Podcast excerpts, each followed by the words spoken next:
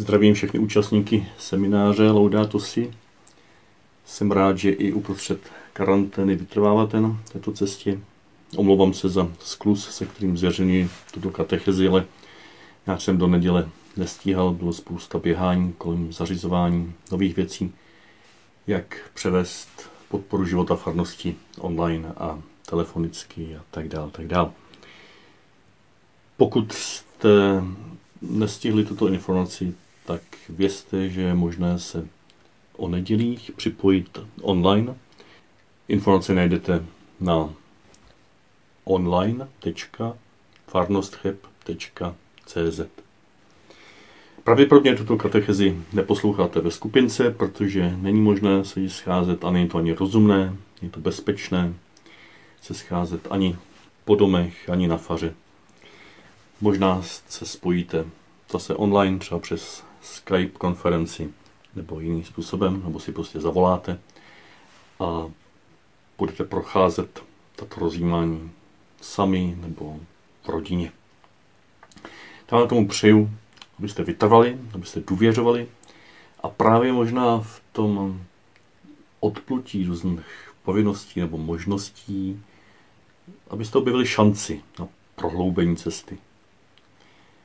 Některá společenství se modlí v těchto dnech novénu za stopnutí epidemie koronaviru. To je určitě dobře. Já zde nabízím určitou alternativní cestu, jít do hloubky. Do hloubky kontemplace, uvnitř stvoření, takové, jaké je. I uvnitř stvoření zamořeného novým koronavirem. Protože Ježíš se také ponořil do stvoření zamořeného naším hříšným věrem. A právě to je téma třetího týdne našeho semináře.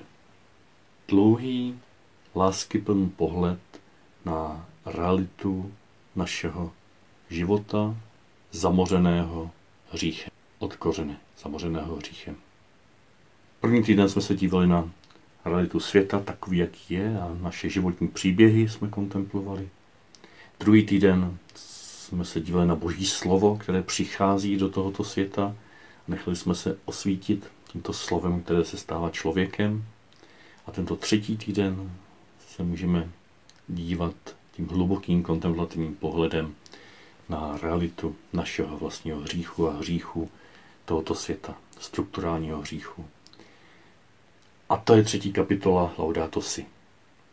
Papež nazval lidský kořen ekologické krize. A v těch sešitkách, které máte už ke stažení aktualizované k dispozici, tak je jenom jedna stránka, stručný přehled celé této třetí kapitoly. Dočtete se tam, o čem ta kapitola je. Je to náročná kapitola, ale stojí za to si ji aspoň prolistovat. A je tam vypíchnuto několik statí, které nás vedou do hloubky které nás pozbuzují, abychom se ani tohoto kořené krize, tohoto lidského hříchu prostřed stvoření nelekli. Papež tam říká, v tomto smyslu, čili ve smyslu zneužití moci skryté v rozvoji technologie, která není doprovázena adekvátním rozvojem člověka a jeho zodpovědnosti, tak v tomto smyslu je člověk bez ochrany vystaven své vlastní moci, která stále roste, aniž by měl nástroje k její kontrole. Solidní etika, kultura a spiritualita, která by mu skutečně kladla meze a udržovala ho v rámci jasnozdřivého sebeovládání, mu chybí. A tak pojďme touto cestou spirituality, která má pronikat kulturu našeho života a potom také samozřejmě ovlivňovat etiku našeho života. Teda kontemplativní spirituality, ke které jsme zváni i v této dnešní situaci. Papež říká, že na tuto dnešní honbu za efektivitou, za tím technokratickým paradigmatem, za tím zúžením viděním světa, za tím sploštělým viděním světa, že lékem je ekologická kultura, která má nabízet jiný pohled myšlení, výchovný program, životní styl a spiritualitu. Uvádí tam také nějaké pozitivní příklady, ty je dobře si přečíst v tom odstavci 112. Jeden z nich zmiňuje takto. Je to situace, když tvořivé hledání krásy a její kontemplování dovede překonat reduktivní přístup moci takovým druhem spásy, která se naplňuje v kráse a v člověku, který ji kontempluje. A to je nádherný a klíčový citát. To odstavec 112. To tvořivé hledání krásy. Kreativní, tvůrčí. Je to nějaká cesta, hledání. Pátráme. Není to jednoduché, není to na první pohled. A důvěřujeme, že ta krása je skryta. Jestliže hledáme něco, je to skryto, tak důvěřujeme, že to tam je. A když záblesky té krásy objevíme, tak je můžeme kontemplovat uprostřed tohoto zraněného stvoření. A tato vytrvalost, tato kreativita, tato důvěra, tento dlouhý, milující pohled na semínka krásy zaceté do tohoto zraněného stvoření, to všechno nám může pomoci překonat reduktivní přístup moci, čili překonat takový přístup k životu, který se omezuje jenom na to ovládat, nadřadit se, panovat. Je to jenom jedna stránka, ta efektivní, technokratická. A právě toto tvořivé hledání krásy a její kontemplování nás ochrání před touto redukcí, před tímto kořenem hříchu. A nejenom, že nás ochrání, ale odkrývá nám takový druh spásy, která nás naplňuje. Jo? Ta krása se naplňuje v kráse a v člověku, který ji kontempluje. Kontemplace není jenom ochranou před nebezpečným světem, ale je hlubokým prožitím krásy uvnitř našeho srdce a uvnitř tohoto světa navzdory. Navzdory všemu, co se děje. A je potom také prostorem, který nám umožňuje ovlivňovat své okolí pozitivním způsobem. Velmi prakticky papež potom říká, že je nezbytné zařadit nižší rychlost a podívat se na realitu jiným způsobem. Osvojit si pozitivní a udržitelné podoby rozvoje a zároveň se vrátit k hodnotám a velkým cílům, které byly zničeny nespoutanou megalomaní. To je různými způsoby vyjádřeno pořád to tež technokratické paradigma. Moc, která se zredukovala jenom na ovládání, nebo nespoutaná megalomanie, velikářství. To všechno ničí hodnoty a velké cíle. Ničí to naše sny. My zemdleváme, rezignujeme. A papiš uprostřed této honby za efektivitou, za výsledkem, za neustálým nekonečným rozvojem, říká, je třeba zařadit nižší rychlost. Ano, možná tato dnešní situace nás donutí konečně k tomu, abychom udělali to, o čem léta už mluvíme. Abychom zařadili nižší rychlost, žili skromněji. Jestliže musíme být teď doma, v karanténě, tak to může být pro nás důvodem konečně zařadit nižší rychlost a využít tuto situaci jako šanci, jako něco, do čeho se můžeme nořit s důvěrou, samozřejmě se všemi ochrannými opatřeními, ale zároveň s důvěrou, že nás tím Bůh může provést do nové hloubky. Zařadit nižší rychlost a díky tomu se podívat na skutečnost jiným způsobem.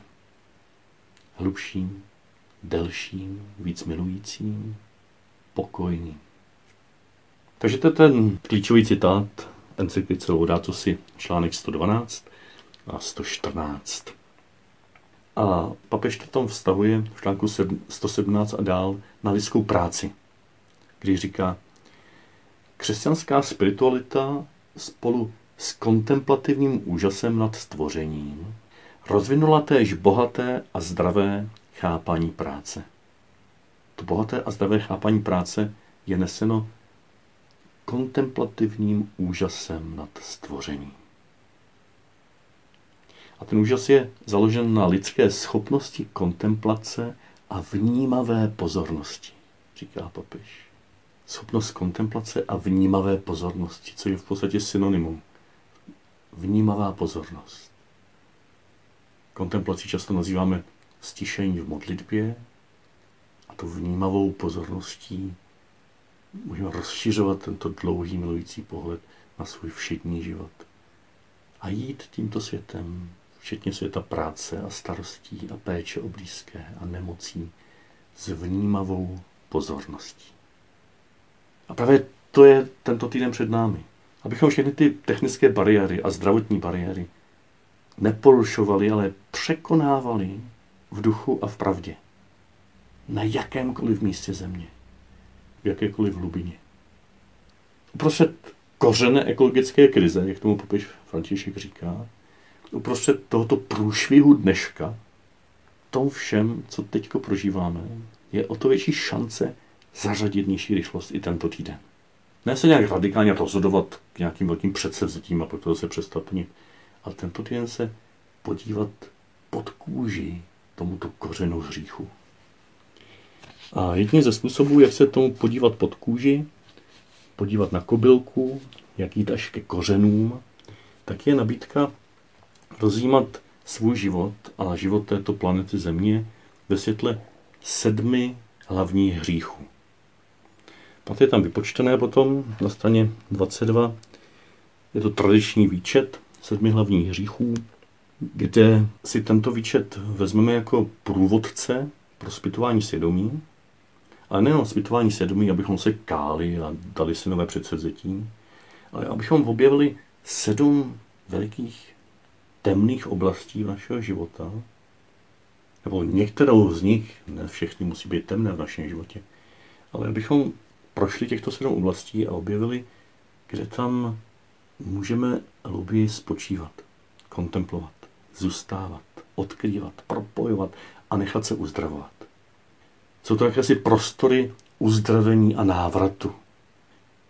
Ve světle našeho dřívějšího semináře Tři barvy komunity, kdy jsme právě těchto sedm hlavních hříchů, nebo doslova spíše kořenových hříchů, probírali, tak k těm ekologickým hříchům, když je takto definujeme, nebudeme přistupovat tak, že bychom hledali jejich opaky, jako agere contra, je tradiční přístup, jako jednej protikladně, než tě k tomu vede ten hřích, ale spíš budeme hledat podobné energie nebo jaderné energie těchto hříchů, které jsou sami o sobě dobré a které je třeba ale přesměrovat, které je třeba spolu s Ježíšem Kristem nechat přesměrovat dobrým směrem a nechat je uzdravit.